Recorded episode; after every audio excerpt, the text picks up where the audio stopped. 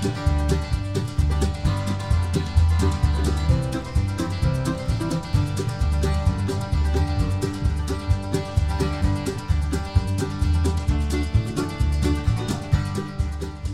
y'all, welcome back to Kentucky Fried Wargaming, where two guys who aren't qualified to talk about anything decide to talk about a game with hard math and chance. I'm Joe. And I'm John. And y'all, I just want to start at the top. This episode is your fault. It just is. We were going to come in here with a sort of reasoned, helpful, sensible topic, talk about something that might help us all in our hobby process. Don't you journey. lie, we are feral goblin creatures, Joseph. I mean, we were trying to do a sensible episode, okay? We really were going to give it our best, but since we put out the last upload, all of the response has been on this little rant we did about Legend of the Five Rings, uh, which is great. Like, I, I'm glad you had fun as I unhinged my brain.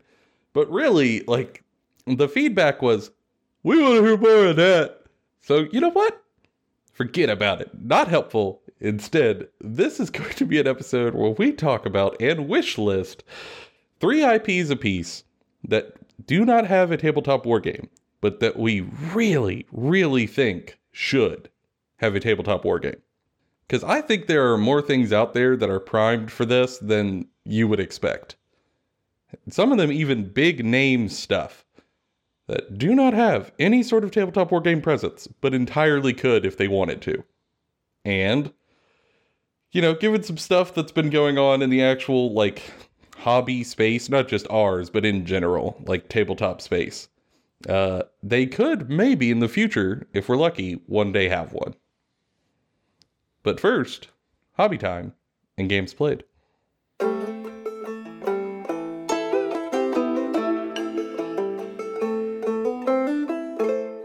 All right, John, what you been up to? Does packing up my shit um, count as hobby time to to move again? Uh, I do believe the answer is yes. All right, cool. That's what I've been doing hobby wise. I was so glad you brought so much depth to this segment, John. yeah, I've, run an infinite well of, of, you know, work I've done. No, um, in hobby news, I guess like I'm kind of refocusing uh, on what I'm going to work on for the rest of the year, like Mhm.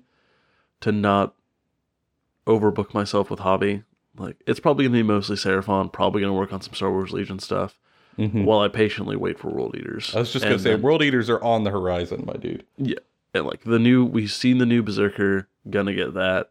Like, but like, I'm gonna play some Dark Angels and Horus Heresy because you know I'm a plebeian.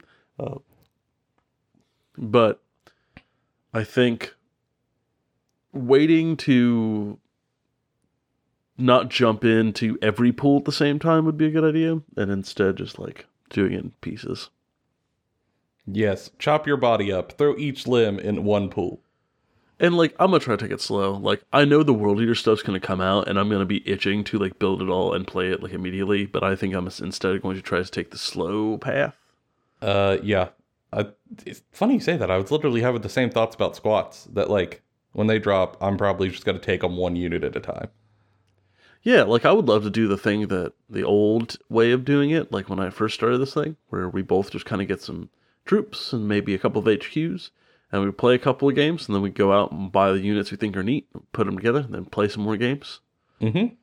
The slowest of slow grow, if you will. Yeah. Like not even super structured. Just be like, hey, yeah, man, we're gonna play like 500 point games for these couple of months, and then next couple of months play thousand point games. Get whatever the fuck you want. Like, we'll just play some games. Mm-hmm. I don't think that's a bad way to do it, both for my wallet and just for the hobby load. Like, Yeah. trying to like Crus- paint a whole Crusades- damn army. That's a lot. yes, and also like Crusade's a lot of fun, but it's also a lot of bookkeeping. Yeah, I it kind of just want to learn the army without the Crusade rules, because the Crusade rules add a bunch of extra mechanic and stuff, and I kind of just want to learn how to play the, the thing. Mm-hmm. That's fair. I don't blame you. And as Um, we've talked about, Ninth Edition has a ton of rules. Yeah, it is a bit cumbersome. I, I can't argue that. I don't. It. I think it happened slowly over time, but it's now just a lot. Which makes me think they might, you know, scorch the earth and go back down to ground zero when 10th edition drops. At this point, I goddamn hope. Ah, that's going to feel real bad for whoever gets the last codex. Uh, it's probably gonna be World Eaters. Congrats, World Eaters, you have a new codex. And in six months, your codex is useless. uh, Yeah, well, if we hear any sort of like big things about that, I'm sure we'll talk about it here. And like when World Eaters comes out, you know, damn Bippy, we're gonna end up doing a ton of content about it because I love World Eaters, and uh, Joseph wants to hear me screech about uh, sad dad stuff. Just a whole episode of sad dad angry cries. Yeah, yeah. Yeah, just uh,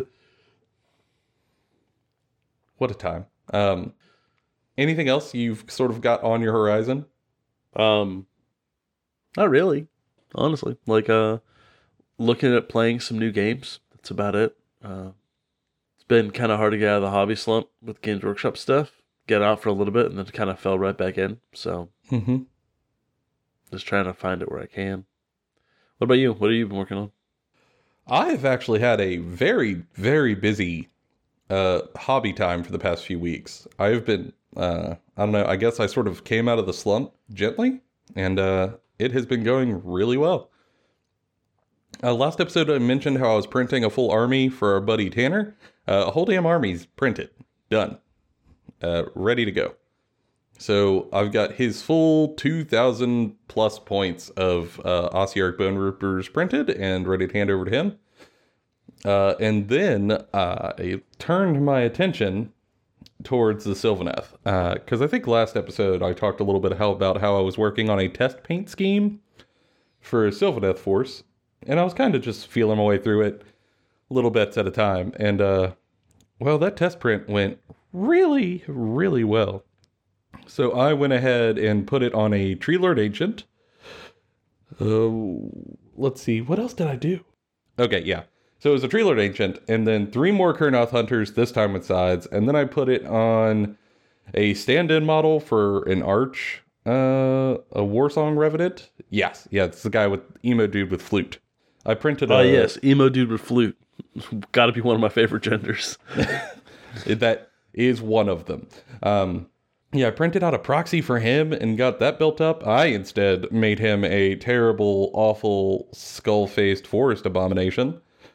Uh, put the color scheme on that. Uh, put that on Instagram. People really interested. Although I didn't put the painted picture up on Instagram. Damn it, me. Um, I also then primed Zenithald, highlighted and undershaded a Spirit of Durthu and Drycha.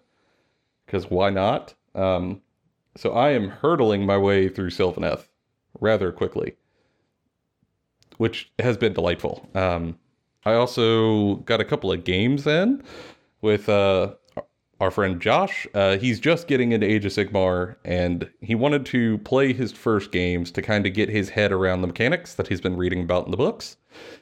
So he came over and we played two games with. Uh, he had a 600 point force that he's going to use for Path to Glory. So he brought that, and then I played two different armies against him. The first game was 600 points of Flesh Eater Courts, and it was a brutal, brutal, bloody match. Uh, that unfortunately, after him chuffing just the worst save rolls I have seen in a long, long, long, long time, he was obliterated rather quickly. But it's okay. Spirits were high. Learned a lot of stuff. So uh, we rolled into a second game where it was Sylvaneth versus uh, his Idoneth, and I brought four models to the table. That's it, four. And he brought 22, 23. And we had what was one of the most fun games I've played in a long time. Uh, obviously, he had me way, way had me on bodies. But uh, I was able to try to use some tactics to leverage him and hop around the field to still try to fight for objectives despite only being four models. And uh, in the end, it was a very, very close Sylvaneth victory that went the entire length of the game. Uh, we went right up to the minute. My Uh, single hero was down to one wound. Uh, his hero was uh, fully fresh, but the rest of his army had died. So I just ended up winning on objectives. But my God, what a fight! Uh, and it was really cool to help him learn because I think he walked away really excited to play his Idoneth in his uh, Path to Glory campaign, while also learning a lot of the base mechanics rather quickly, which was really nice to see. Uh, and also, that meant I got to play with the new Sylvaneth book for the first time, and holy shit, was that a blast! The new forest mechanics are so good, so so good. Yeah, they they seem much more playable and like yeah. I don't know, I don't know how else to put it other than just it, lo- it looks like it makes the game more fun and less finicky. Uh, yes, it felt infinitely better than what I'm used to, in all the right ways. So uh, yeah, I had a blast with Sylvaneth, and after that, I just sort of got inspired to keep on painting them. So I got a whole lot of shit painted. Uh, the Durthu and Drycha aren't done yet. Uh, I've still got to like put uh, vine colors on them, and then do their magic. Well, for Durthu, a magic weapon. For Drycha, her beehives. But yeah, I've uh had a hell of a progress for painting. Uh oh, and then in other minor news, my knights finally got here after, you know, a month and a half of waiting. So I have built a, one of my armigers so I can get ready to try to paint it, and I've just got to put some magnets in it before it is ready to be primed and painted. And then I've got to uh, put together what? Two more armigers, I think? Yeah, two more for my 1,000 point list. And magnetize them all. So I'm having a, a whole bunch of progress over here. Although some of my progress was stymied because of my 3D printer breaking in the weirdest way that I'm just going to have to try to fix with two pairs of vice grips. Like, I went to go tur take the nut off of one of the stems of the vat, and the actual inner stem is spinning along with the nut. So like there's no way for me to twist it off. So I have to like go get a pair of vice grips, put it on the stem, hold it still, and then get another pair of vice grips, put it on the nut and twist it to try to pop this thing loose. Huh. Yeah. Weird. I, it's never done that. I have no idea what happened. But something got in there. I mean, I cleaned and disassembled my printer uh, last weekend, and uh, I also dealt with some weirdness while doing it. They, they're weird. They're weird little machines sometimes. Mm-hmm. It, it's okay. I'll get it fixed and back to running. It's not a huge deal. It's just a bit of a pain. I only have one pair of vice grips because, you know, I'm a normal human being, but now I'm just going to go buy a second pair. Man, you bought the second pair, now you're going to buy a third and a fourth. Now you're going to have a pair of vice grips everywhere inside of your house, in your glove box, and also one for every pair of jeans you own. Just treating it like I treat flashlights. Just vice grips Yes. and flashlights everywhere. and pocket knives. You gotta have. Everybody knows, like you. By the time you're 30, every grown man needs to have 13 pocket knives, 47 flashlights, 17 channel locks, and like 12 vice grips. I don't make the rules. You just learn that you got to be prepared for whatever life could throw at you. And apparently, every problem can be solved with those particular tools. Yes. What a time. Um, yeah. So it's weird little problem. I know how to fix it because at least it's a simple problem. It's just a, a pain. It's a tiny pain. So what? That's on my list for this week uh, to get that fixed. Um, but yeah. Otherwise, man, I've had a jam-packed hobby time, which is a, a nice feeling compared to where I was in the slump uh, a month or two ago. Oh, and also, after we get done recording today, I'm going to run up to an IKEA so I could get a display cabinet that I've been waiting to come into stock for months. So, uh, I'm going to call that hobby as well. I mean, it's directly for displaying minis, so it counts. But, uh, I think that's pretty much it. Man, it all kind of blends together, uh, during this time of year. There's so much going on, but yeah, I'm looking forward to putting stuff up, and I'll put the painted Forest Abomination on Instagram a little later today. Absolutely. I'm sure everyone will be very excited to see it. I hope so. I'm really proud of how it turned out. But Seth, play the music.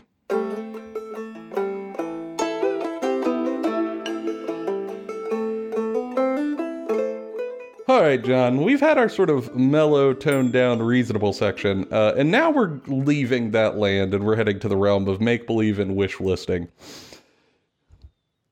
John, Yeah. Let's talk about this damn thing. I guess Okay. we'll start with just the most minor amount of, uh, let's call it hedging, where at the start of this, we wanted to take Oh. a brief second to explain why there aren't some of these things and why there maybe aren't more tabletop war games uh, before then we dive into the actual meat and potatoes. Yeah, because like it seems like a real simple thing, right? Like put out a bunch of plastic army men with like a pamphlet of rules that's anywhere between four to four hundred pages long, and then like bada bing, bada boom, you got money, baby. But it's not quite that simple. No, not at all. I wish it was, but it is a little harder of an endeavor than you would think. Um, so I guess first and foremost, for the stuff we're going to be talking about, uh, they are IPs that already exist. And to the best of my knowledge, they aren't like open source. Like they are owned by an IP holder. And I would presume if you were going to make a war game using that IP, you would have to give some percentage to the IP holder. I don't know what that percentage is. I am not that guy. But the first reason I think that you don't see more of these is because you do have to give a significant portion of your profits to someone else who isn't helping the process other than nodding their head, yes, you can use the stuff. Yeah, like Which- that's a, a significant portion of why we end up having settings that are not attached to things that you already know or are well established from like indie developers. Yeah, I mean, when your margins are already small, a percentage can really hurt you, unfortunately. Um, and I think that's the second reason why you don't really see a lot of these is that this is normally a niche, lower margin income source. You know, you're just not going gangbusters on it. Unlike, you know, mobile games, for example, if you're selling little gacha games, you put in very little effort, you make buku, buku, buku, buku dollars uh, with microtransactions. It seems appealing, so more businesses are going to get into that. Here, it's kind of the opposite. It is a ton of effort to make these wargame rules and to keep them updated. And you don't have all of these like predator well, I won't say you don't have all of them. There are some they're trying to do, but for the most part, you don't have the same level of predatory microtransaction to make all of that money back. So it is a lower margin to a smaller community on top of that.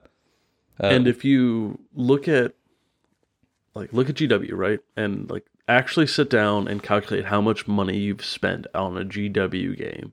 Like or the average person would probably who plays a game would spend on GW stuff over the year. I venture to say most people aren't buying something every month, or if they are, it's like one thing. Now compare that to like the average person who buys video games, like as their primary hobby mhm. right? A video game enjoyer, I'll say, will um probably spend about $120 a month on games. That's assuming that there's like two good games that come out per year, per month that they want to play, right? Mhm. Do you think some like the average like of the people we know that play Warhammer go out and spend $120 on Warhammer a month? No, God, no. There's just not as much money in it. And that's one of the reasons why GW's prices end up being so high is because it is the primary source of income for their, like, it's for their IP. That's why they're, it's pretty clear they're trying to expand their IPs to be more than just selling plastic miniatures. It's just not the profitable part of it anymore. Yeah, uh, the margins just aren't high, and if there's not a huge margin there, you know, for big companies who are only looking at lines on a spreadsheet, it's probably less appealing of an endeavor to try to go for as opposed to another video game or something. Yeah, it's kind of like how with Star Wars, whenever they, like, yeah, the movies did great, but they made most of their money off the toys, not the movies themselves. Mm-hmm. Yeah, and um, and then I think also combine that with what I think is a third point that is important is that not only are the margins not super high, and most of these things require licensing, but combine that with a high logistics load of trying to move around these SKUs of minis with ongoing release cycles and rules, and altogether that becomes really taxing on top of difficult. on top of like a already very strained logistics problems in modern world. yes. I work in logistics, so like I get to see a lot of it. There's a shitload of logistics problems, and I venture to say that most companies that can avoid making a physical product are right now. Uh, yeah. Uh, it, this is not a great time to try to send out a bunch of SKUs of little tiny plastic toys that are all over the place. That's, whew, that's a little rough.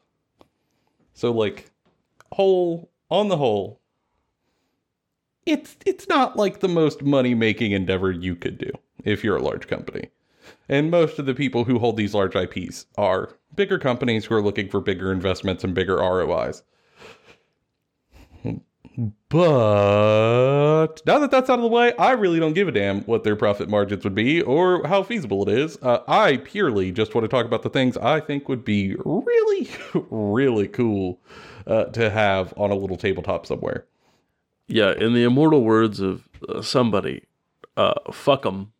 Capitalism sucks. These are neat IPs that I've gotten from other corporations that I want to talk about as as actual games. Yes, for the love of God. So we got three apiece that I think are actually pretty good. Um, mine in particular, I feel very strongly about. Uh, the third one will not surprise anyone who listened to last week's show. But John, why don't you start us off? What's your first one? Well, um, I've got three, like you said, Joseph. Uh, I changed my last one, and that's a little surprise for you, Joe, when we get to it. Oh, spicy. Okay. Yeah, but my first one is going to be pretty, pretty easy. Most people are going to recognize it. Um, I think as a fantasy setting that would be very cool is World of Warcraft as a Ah, yeah. tabletop skirmish game of sorts.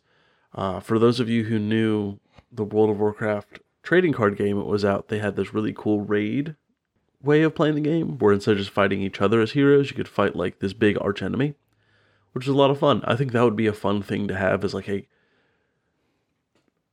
four friends fight one friend game mode, right? For this miniatures game Mhm. that is skirmish based, where you build a hero, a team of heroes, like five heroes that are all based around like the different classes um, from the actual game, or like heroes from the actual game, where like you pick upgrades to pick like what their things are, and then you put the little heroes on, you fight. It's like kind of like D and D but bigger. Mm-hmm.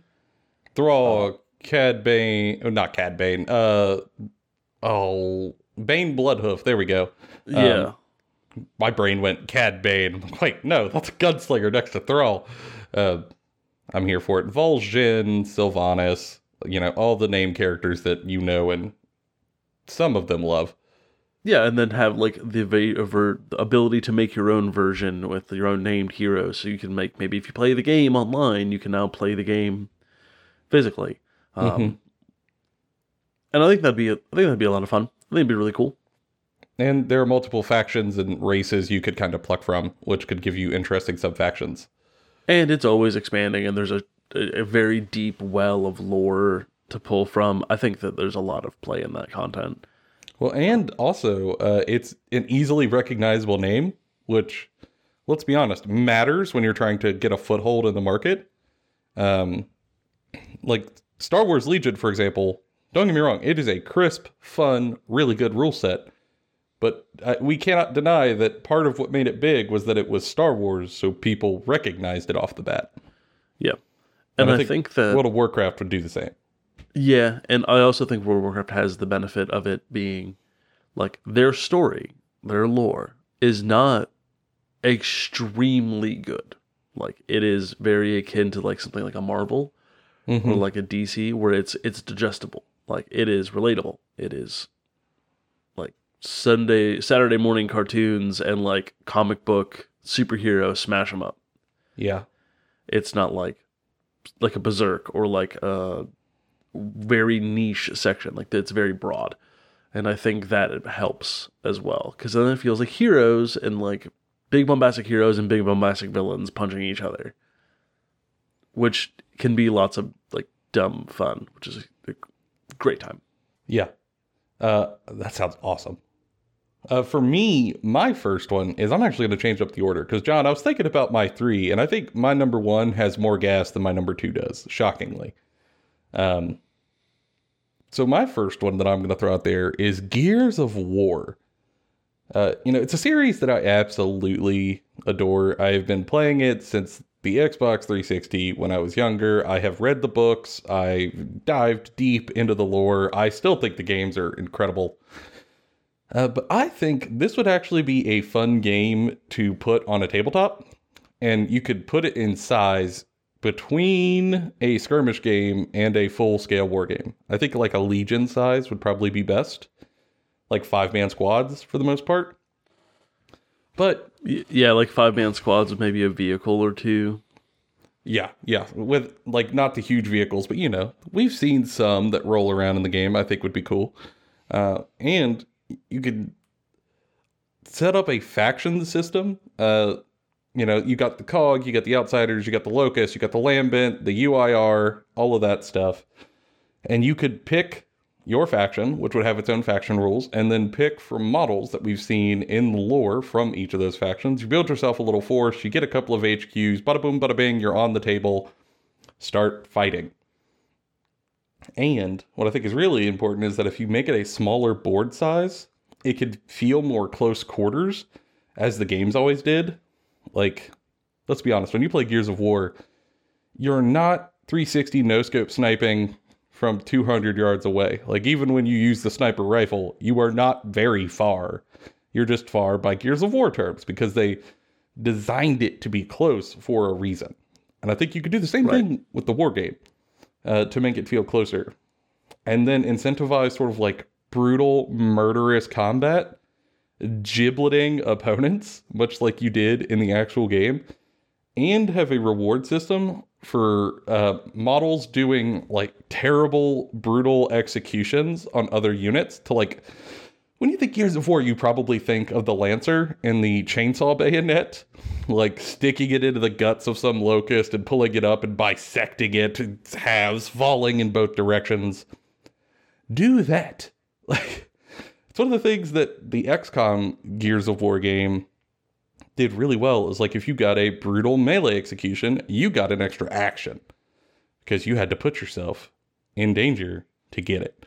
And uh, I think if you port that to the tabletop game, to where you get bonuses for like really getting in there and brutalizing someone in melee to finish them off, you get an extra action. What a fun time back and forth that would be. Of like using your opponent's low health units to leapfrog forward, murder them, get another action, fire at another unit.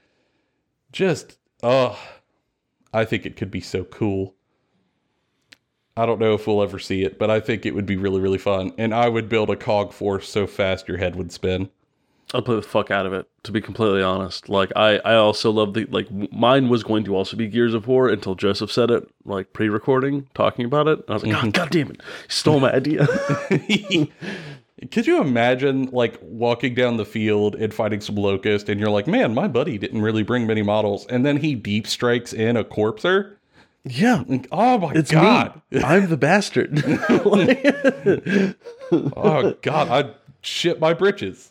exactly. I also think they would just be a blast to paint, and they're very stylistic. Like the game has a very specific style to it. It does. that us in the wargaming sphere is already a little used to with the big shoulders and the big men with big feelings. Yeah, and the that really creatures is that are that's horrifying. the core of Gears of War is giant men with giant feelings. Yes, fighting giant monsters that Lovecraftian psychopaths. Like, God, it's my perfect flavor. Uh, huge fan. Yeah, and you could get. I think the models would actually be really cool. You could make them a little larger in scale, but you know, you have like the little blue LED lights. You could do cool OSL lighting on if you wanted to. They would take really well to a grimdark style of painting, with like heavy washes and stuff. Really tone that color down. Splatter bl- like fake blood effects all over them. Put like sticky uhu glue, uh, blood gore residue on the chainsaw blades dripping to the ground.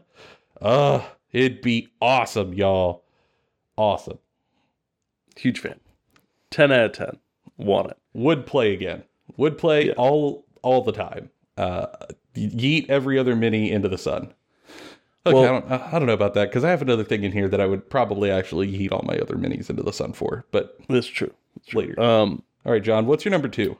well, speaking of Xbox exclusives, um, we both loved Xbox. Yeah, uh, I think Halo lends itself to like the entire Halo universe lends itself to a very capable war game.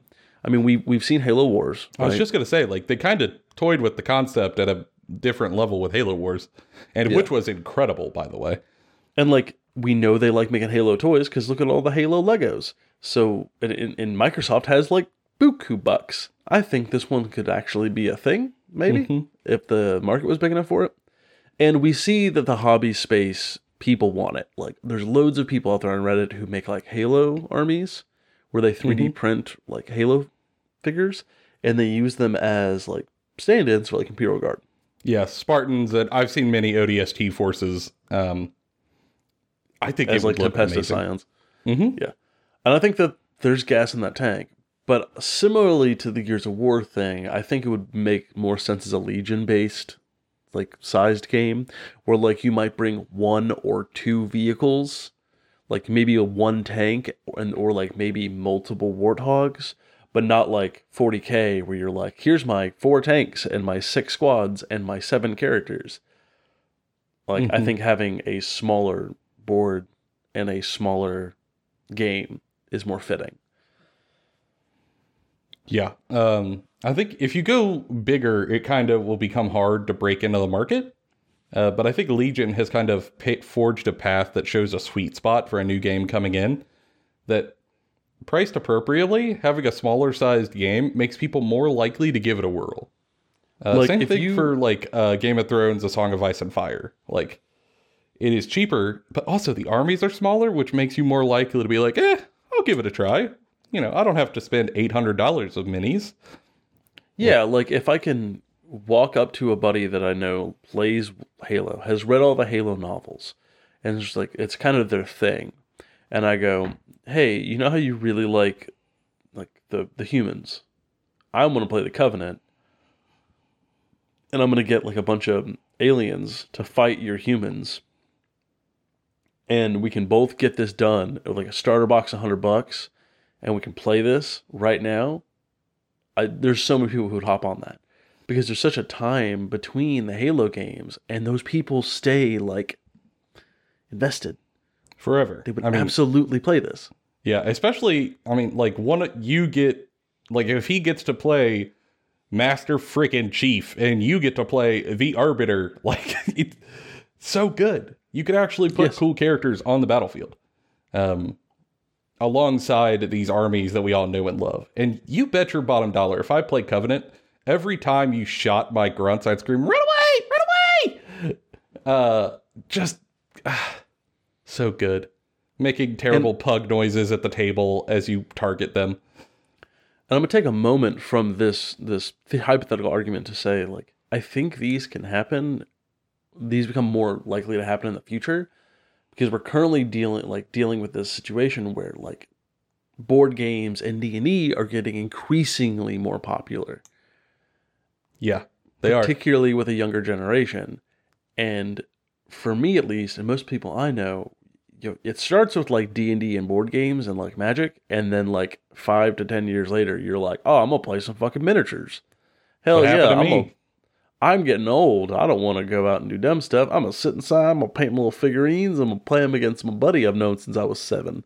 Like that's a thing that happens and i think that is more likely to happen in the future but if i'm being honest i think a lot of the audience that is like into d&d right now wouldn't really be into warhammer and age of sigmar particularly i, I mean you, you've seen some people try to get into it but there's it's a hard thing to like break through to it's it's easy to bounce off something that colossal. Yeah, and not only is it like a colossal lore dump, but the setting itself is a little dark for some folks. And on top of all of that, from a rules standpoint, they're rough. From a model standpoint, they're rough. They are not what I would call beginner friendly tabletop war games. Mm-hmm. Like I would call them hard games to get into from the sheer investment.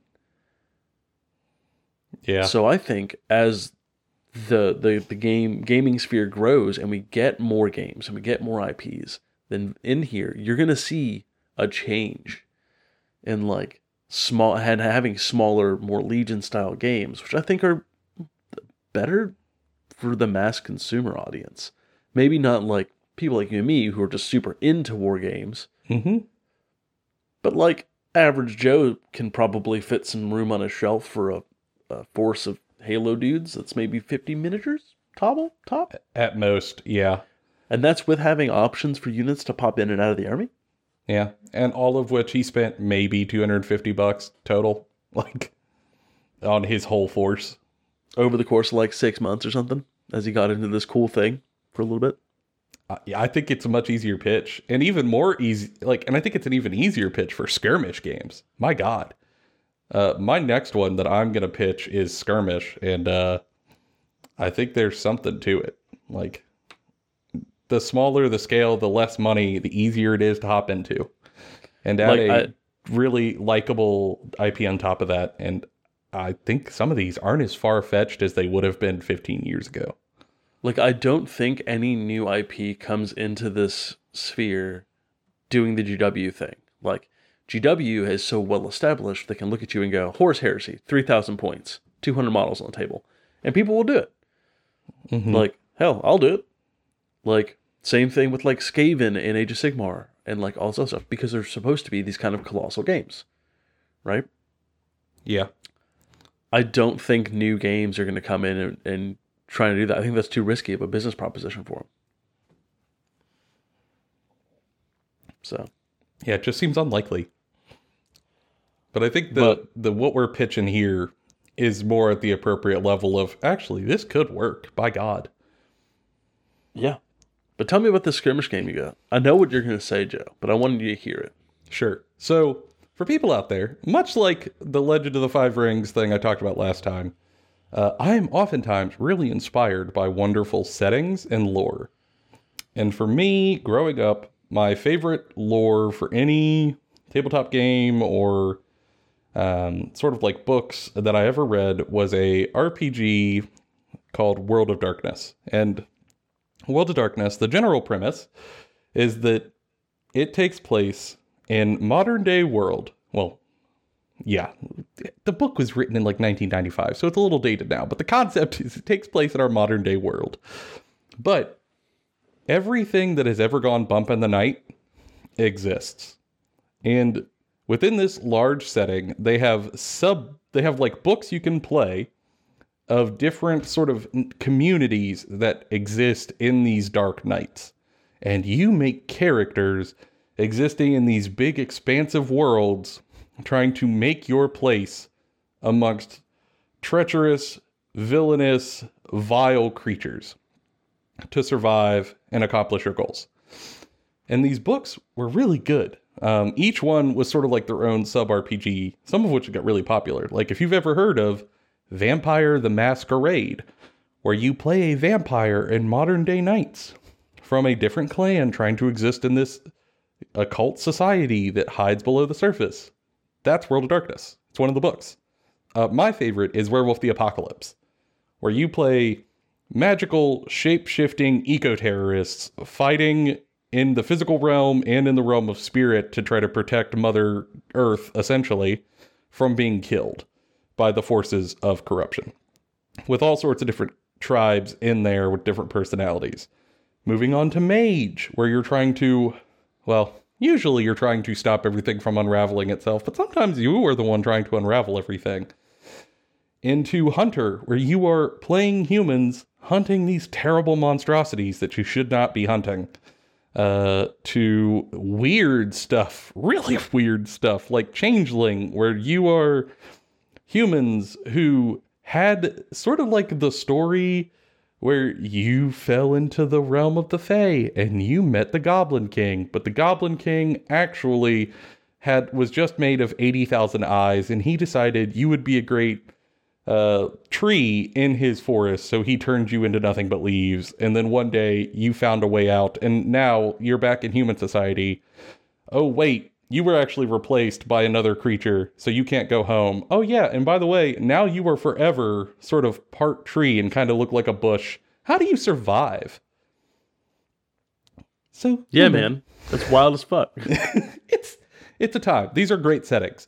And I think that like it has survived so long because it is like there is a set egg for everyone depending on what you're into. Uh, in the world of darkness, it's why they keep coming out with stuff for it because people keep wanting it. I think this would be a kick ass skirmish game.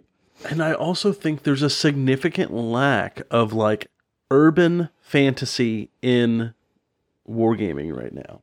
Mm-hmm. There is Like- a, like it's an almost dead genre. It's weird. And I think World of Darkness would fit so goddamn well. And I'm not just saying this because like I love it. No, But- I I think it has gas. Yes. Like there's a I whole still bunch I still desperately want to run a mage game. Like I desperately want to play in a like run a mage game, Joseph. I You've done know. this to me. Mage is your go-to. For me, will always be werewolf. God, I love werewolf. Um, yeah, I, I like. There's a bunch of cyberpunk games, and like there's a bunch of fantasy games, but like there is v- very little of this particular junction uh, of flavors. Uh, I just want to paint werewolves and watch The Crow. All right, like right, right, exactly. Uh, I want to watch Ginger Snaps and kick the shit out of somebody with a bunch of fancy vampire minis. I want to watch Lost Boys and paint a fucking mall goth wizard. an actual mall ninja vampire. Um, so I think this would be great as a skirmish game where you choose one of these sub books that you're going to play out of, each with their own faction rules. So you are playing vampire, you are playing werewolf, you are playing mage, you are playing hunter, you are playing changeling, and there are rules supporting each of them. And you make your own force out of units that exist in those settings. So vampires with different, uh, for example, vampires have different vampiric gifts. You build those before the game starts. For werewolves, they have different. Uh, well, I guess, yeah, gifts. Uh, werewolves have different like little magic spells you can choose, sorta. Uh, they're all different names. I'm not going to bore you with the actual terminology. Someone out there is like, "No, you got it wrong." Like I know. All right, I get it. Uh, but yeah, you choose like your squad beforehand. You choose your mage's abilities. You choose their circles, their powers, and then you set down on a dense, multi-layered table of you know you could be urban, it could be forest, it could be somewhere in between, whatever you want. It could be industrial, and then you go to battle with the other person. Your force versus their skirmish force. Because in the game, this is how this works. Like the the overriding theme in World of Darkness is that these monsters are horrifying, but there aren't many of them. For most of them, they've been pushed into the shadows by humanity so thoroughly that their numbers are low. So it makes sense for it not to be a war game. And you take your handful of models and you throw them at each other. And for more depth and modeling flexibility, you could get deeper into these subfactions. Uh, for example, in Vampire the Masquerade, there are 13 vampire clans in the book that each have their own lore and their own motivations and their own special abilities. You could have subfactions within the vampire like skirmish rules, so you can choose which clan you want your vampire to come from. You could be running a clan full of Gangrel, uh, a clan full of Ventrue, a clan full of Toreador. God forbid you run a clan full of Malkavians. You're not sure if you're actually there. You're breaking the fourth wall. Um, but you have build diversity. Same thing for werewolf. They got tribes. You want to play um, Children of Gaia? Sure. Here's your Children of Gaia add-on abilities. You want to play uh, White Howlers? Sure, have at it. Here you go. Um, you just you get options, and I think it would be so, so, so fun. Um, and it would give you a whole bunch of modeling opportunities and build opportunities. And I would go nuts for it. I would just go absolutely insane.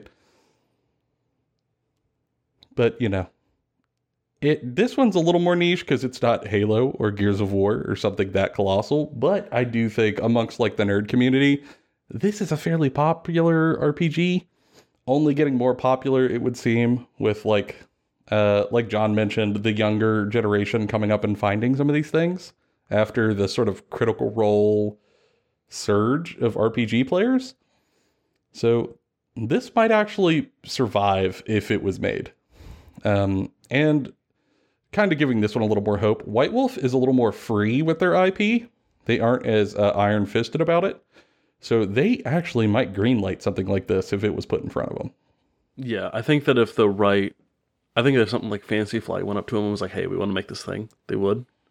Um, hell, I even think like White White Wolf might do it for the right indie developer if the system was right. Because if you also notice, like their system of like dice pool in their tabletop Yeah. RPG would probably lend itself really well The D10. to yeah, like Yeah. two a two a miniatures game, and I think you could make it to where it's Exploding tens, subtracting ones. yeah, like I think you can make it where it it transfers up really well, and the blending between the two really works. Yeah. Not to um, mention the boards you could make with from this would be gorgeous. Ah, so wonderful. So absolutely delightful. Uh, and I know my wife would go absolutely nuts for it. Like, actually, a number of the ladies in our playgroup would be ham, would like go ham sandwich on this game. Absolutely. Huh. Like Didn't make that realization until just now. Might actually uh, do that's well amongst other communities. that's that's something else that I was gonna say is I think that World of Darkness when it came out also had a, did this really big thing of like diversifying a mostly predominantly white straight men hobby. Um, I think it could do that for wargaming as well because a, there's a lot there in World of Darkness that opens up for diversity. Yeah. I mean, it was a game made by freaks and geeks for freaks and geeks at the time Yes. in the like early to mid 90s. Um, so, like, the idea of the marginalized being the center focus of the game is not unknown. it seems very intentional. Um, Yeah. could pull in some players that wouldn't normally get grabbed by tabletop wargaming, and I would love that. That'd just be great. and it has a lot of parallels to like you know modern world right now like oh yes we're we are a bun- we are a tribe of werewolves fighting against corporations that are slowly murdering the planet that will cause the death of all life oh yeah neat. Same bud. Yeah. Yeah I, no joke Yeah. actually when i run werewolf the apocalypse uh, i re- i do genuinely like for plot ideas i just open the news front page. There is always something that is perfect perfect story fodder. Oh what's that? 18 million gallons of oil dumped off the coast of florida? Huh. well there you go run into it It- head to the spirit realm y'all um I'm just going to add a different little flavor over top of this, but it writes itself. well to make it a little bit more positive uh, my last and third pick that will be a surprise to you joseph Oh lord, I here we go. Embraced. it. pokemon Fucking Pokemon? Pokemon. I think Pokemon would be fantastic. So one of the biggest problems with wargaming is that it's very fucking hard to get kids into. Like kids want to play it. Like they do. They're like, oh, like little figurines, little toys I can play with, be great. I think Pokemon's the way. Because if you can make a real like skirmish game, mind you, like five miniatures per side. Yeah, you build your team. You build your team, like five, six miniatures per side of your Pokemon, right? Mm-hmm. you have a you have a somewhat like maybe eight inch tall figure for your Pokemon. Eight inch. That's big. Yeah, like think of it as a bigger model, like dreadnought sized figure Okay. for your Pokemon.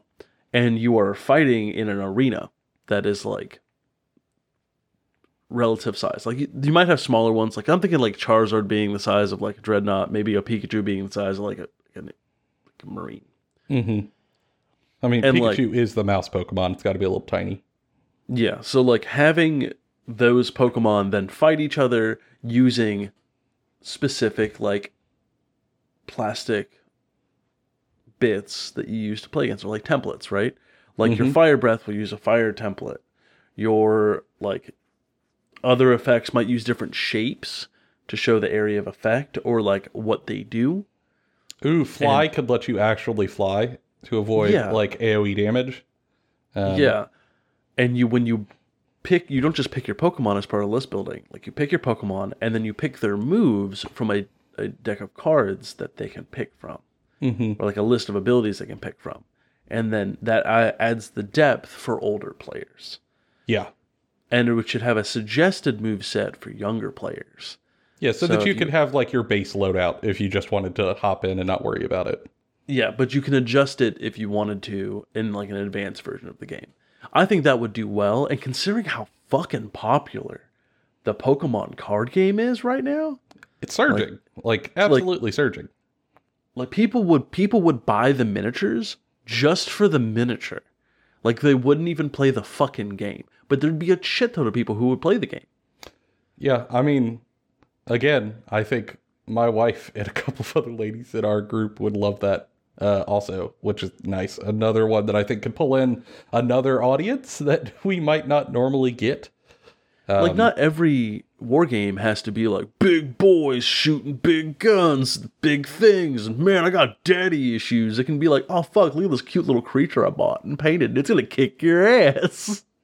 I'm gonna headbutt you with this tiny little fluff ball. Yow! Yo, bitch. Like it's That's right. Get headbutted by Eevee. Typhlosion, bitch. Like it'd be great. Yeah, I think it actually. My favorite movie as a child was Fern Gully. Uh, Especially if you like did up the arena ability to have like dangerous terrain of different types, which moves could interact with in different ways. yes. Or like I think that there's just a shitload of Pokemon to pick from. Like this is a game that could continuously have releases for like decades. That's not considering if they keep making these new fucking games. I promise you, they will. Like it There- would be amazing. Yeah. Um, I actually think that has more gas in the tank than I expected. Yeah, like I was like halfway through this episode and was like, oh shit, I'm not gonna. My original was gonna was talk about XCOM. And I was like, oh shit, you know what's better than XCOM? Pokemon. Like, I thought your third one was going to be The Witcher. It was Witcher, and then it was XCOM, and then it was Pokemon. Like, it's ADHD, John. I got 80 of them. It's great. Poor man. But yeah, I think But- Pokemon would actually be really cool. I think Pokemon would be great. And you get to build your, you know, your team of six and have at it.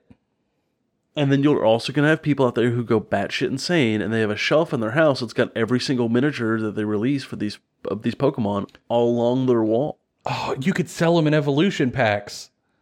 Like, you know, like if you bought, for example, Charmander, you could buy the Charmander evolution pack where it's like Charmander, Charmeleon, and then all the way up to Charizard, like all three in one package. So you can choose them at different evolution levels And they could also like time the release of like for different points. or like a, a like hey we have a new game coming out here's the three starters that you get in that game that you can buy the miniatures for. Mm-hmm. And their evolutions. like, or like sell sell gym packs. Like hey this gym leader is and his team is here. And yeah it's a pricey buy but like meh. If you're into it, though, yeah. If these are priced at like 20 bucks a pop like 20 bucks a miniature right? Sounds like a lot if you need six of them but like you know someone would pay the $20 to get this little miniature and these don't even necessarily need to be unpainted. Like they can be painted. Mhm. especially if it's a kid friendly game like they just buy it. You might repaint it if you like are one of the one of the people like us that just really like painting shit. But like just play the game. I would buy the hell out of a pokemon miniatures game. I just buy here 100 bucks for a team of my favorite pokemon and i'll just get to fight my friends in like a little arena that we got? Hell yeah i'm about it. I would. Uh, Even if I didn't play the game, I'd buy an Arcanine immediately out the gate. Like, I'd buy an uh, Arcanine and a Bulbasaur. for Just sure For Give it sure. here. Just give it here. I'd put them on my shelf, even as a non-player. I, ah, that's good. Great pick, John. yes pokemon Make Nice pick. it took every fiber of my being not to say the original line. It's okay. I held in there, John. If you know you know if you know, you know, you degen. Um, all right, John. If, if we're gonna end this episode, we can only end it one way. yes Uh, the thing that started it all, as it begins, so shall it end. With samurai Samurai, Legend of the Five Rings. All right, y'all. I, I talked about it very briefly in the last one uh, about how cool it is because I do think it's it's really really cool as a setting. It is not quite like Werewolf the Apocalypse level for me. It's probably like number two in terms of settings, but it's really good. So the idea is that Legend of the Five Rings is a tabletop RPG that people play much like D&D or World of Darkness, where you are set in a land of Rokugan, which is like a uh, fantasized version of feudal Japan. And all of the players in the tabletop RPG would be playing a samurai. And I mean like the the class level samurai, not necessarily like everyone is sword slinging. Uh, some of them could be courtiers. Some of the players might try to be actual like fighters and duelists and soldiers. Some might instead try to be monks or could try to become essentially like mages or priests beseeching the spirits because Rokugan is a land of magic where the kami, the spirits of the land, exists very real in the world. The average person cannot see them, but they affect everything that happens. So not only are these things there, but they are having effects on you, and you have to keep them happy. And then around the actual kingdom, there are great clans that each have their own identity and history and philosophy that are just rich with fun character building ideas.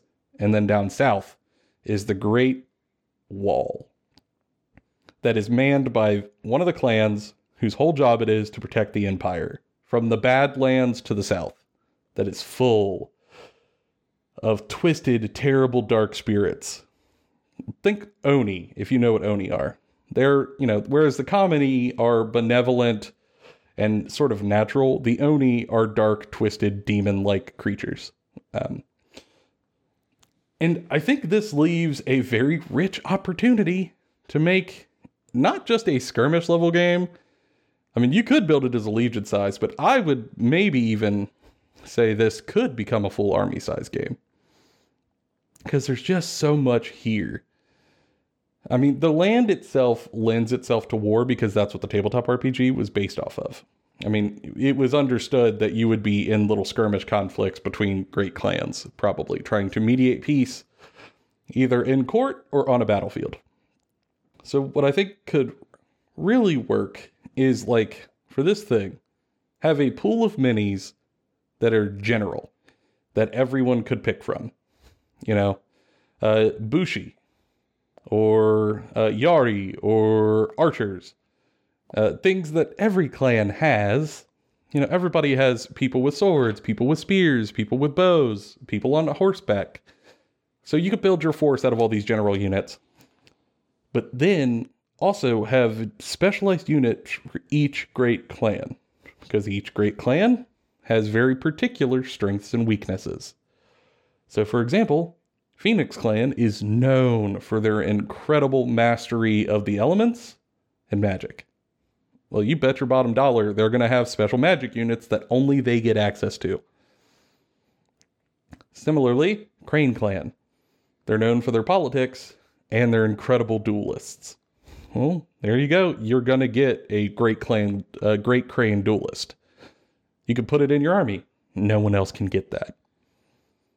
Or uh, when you also move forward, depending on your mage, maybe you get to beseech the kami for power and for aid. And also, what I think could really help this game is uh, we talked about it before, but this is a deeply political system.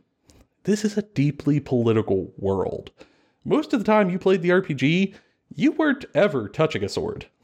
You were doing investigation, and very, very delicate social combat in court. To deftly and subtly insult and undermine your opponents before they ever touched a battlefield. And what I think you could do with this is actually have a little sideboard that is the political board. That you have non combat heroes that you put there. And then you use them to uh, you use like your courtiers to get effects on the table depending on what choices you have them lobby for on the side. And different clans could get bonuses to different things. So maybe if you're like pushing for extra supplies at court, you get like extra command points essentially. Or uh, if you're pushing for medical supplies at court, your units get healed on the tabletop.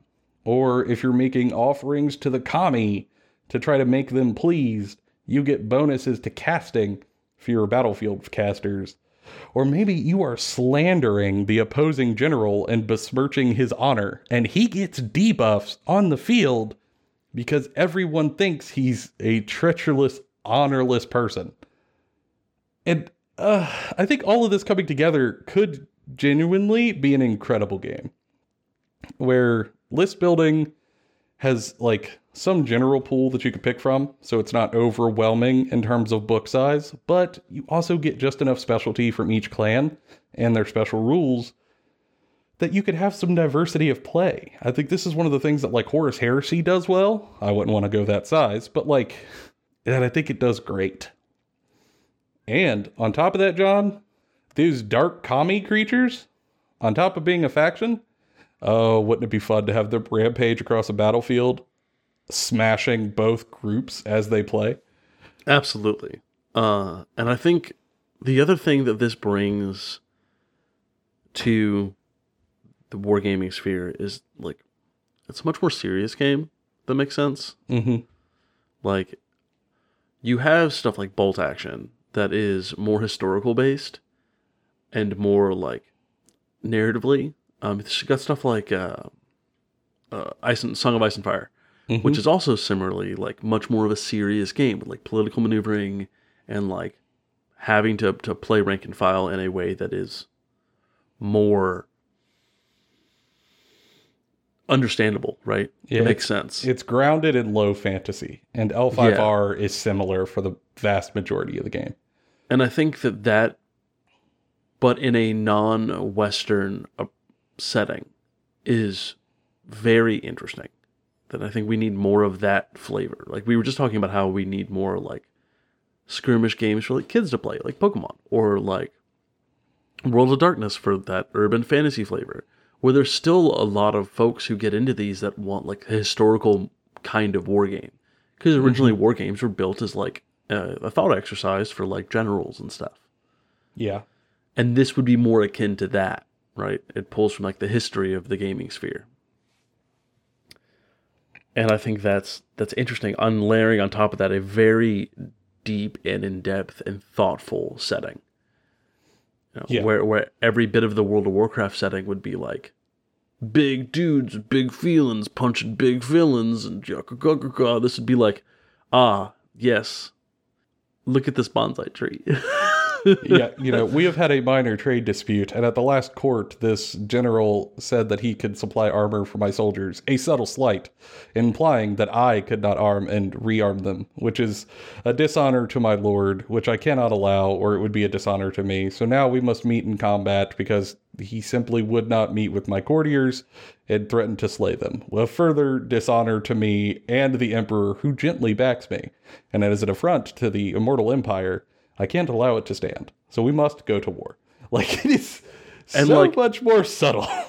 for certain nerds, that's amazing. Like for and like you had you talked about the doing the, the L5R card game with your buddy and like drinking tea and doing that. That's what this feels like to me. It's like yeah, we might play one game of L5R when I come visit for like four hours, right? We'll play a single game for four hours. But we also drank a bunch of tea and just had a time. yeah. It sounds wonderful. Uh, and I would be entirely, I don't know, I would be enthralled by that concept. And the minis would be some stuff that you don't see on the tabletop usually. Yeah, and it sounds like a slow game, which Mhm. we're always in a search for like what's the fast game we can play in like two hours, like like streamlined, aerodynamic. But like there's something to be said about playing a slow game in which it's not so much about who's gonna win the game at the end or what the end of the game is, but what you're doing throughout the game that is like a experience in itself. Yeah. Yeah, I don't mind a longer experience if it is deliberate. And I think in this case, it could be. It would have to be, honestly, to fit the setting. It would, yeah. Rather than like, ah, Uber murder Alpha strike your army off the table. Uh, you know, intentionally make it not so killy. So that the game drags on a little longer, you have a little more chance for tactical decisions. And maybe even make it rank and flank to fit that. Um I don't know, I just think it could be very cool. I'd be a fan. But for people out there, I mean, we listed six of these here, some of which I think genuinely have a ton of gas in the tank. but there are others that I am certain we missed, uh, guaranteed that we missed. But for people out there listening, are there anything that as we're talking about these, one, that you're super into and you would play? If so, let us know. But two, if there's any that we missed that you are like, ah, oh, y'all, it's right there in front of you. It's right there. You missed it. Let us know. I would actually like to hear it. Uh, if we get enough follow up, we will do a follow up episode just with viewer ideas, which uh, sounds wonderful. Uh, yeah, we, we will we'll do an entire viewer episode of like viewers tell us what they want to see as games, and we try to like pitch pick it. what the mechanics would be or pitch it. Yeah, yeah, we tried to make it into a game and pitch it to the class, so to speak. I think that would be amazing. Uh, links, I mean, y'all know in the comments of YouTube, and social medias on Instagram or Twitter are open. Let us know. We genuinely love to follow up on it. Uh, and if you've got friends out there who you want to share the podcast with, we'd always appreciate it. Really, that's how we grow. Um, but don't you worry, next time, I don't think it'll be quite as wish listy of an episode, although maybe it is. I don't know, man. I don't know what I'm doing tomorrow. Um, but we'll see. But what I can tell you is that this has definitely been all of our opinions. They were both bona fide and Kentucky fried. We'll see y'all in the next episode. Yeehaw.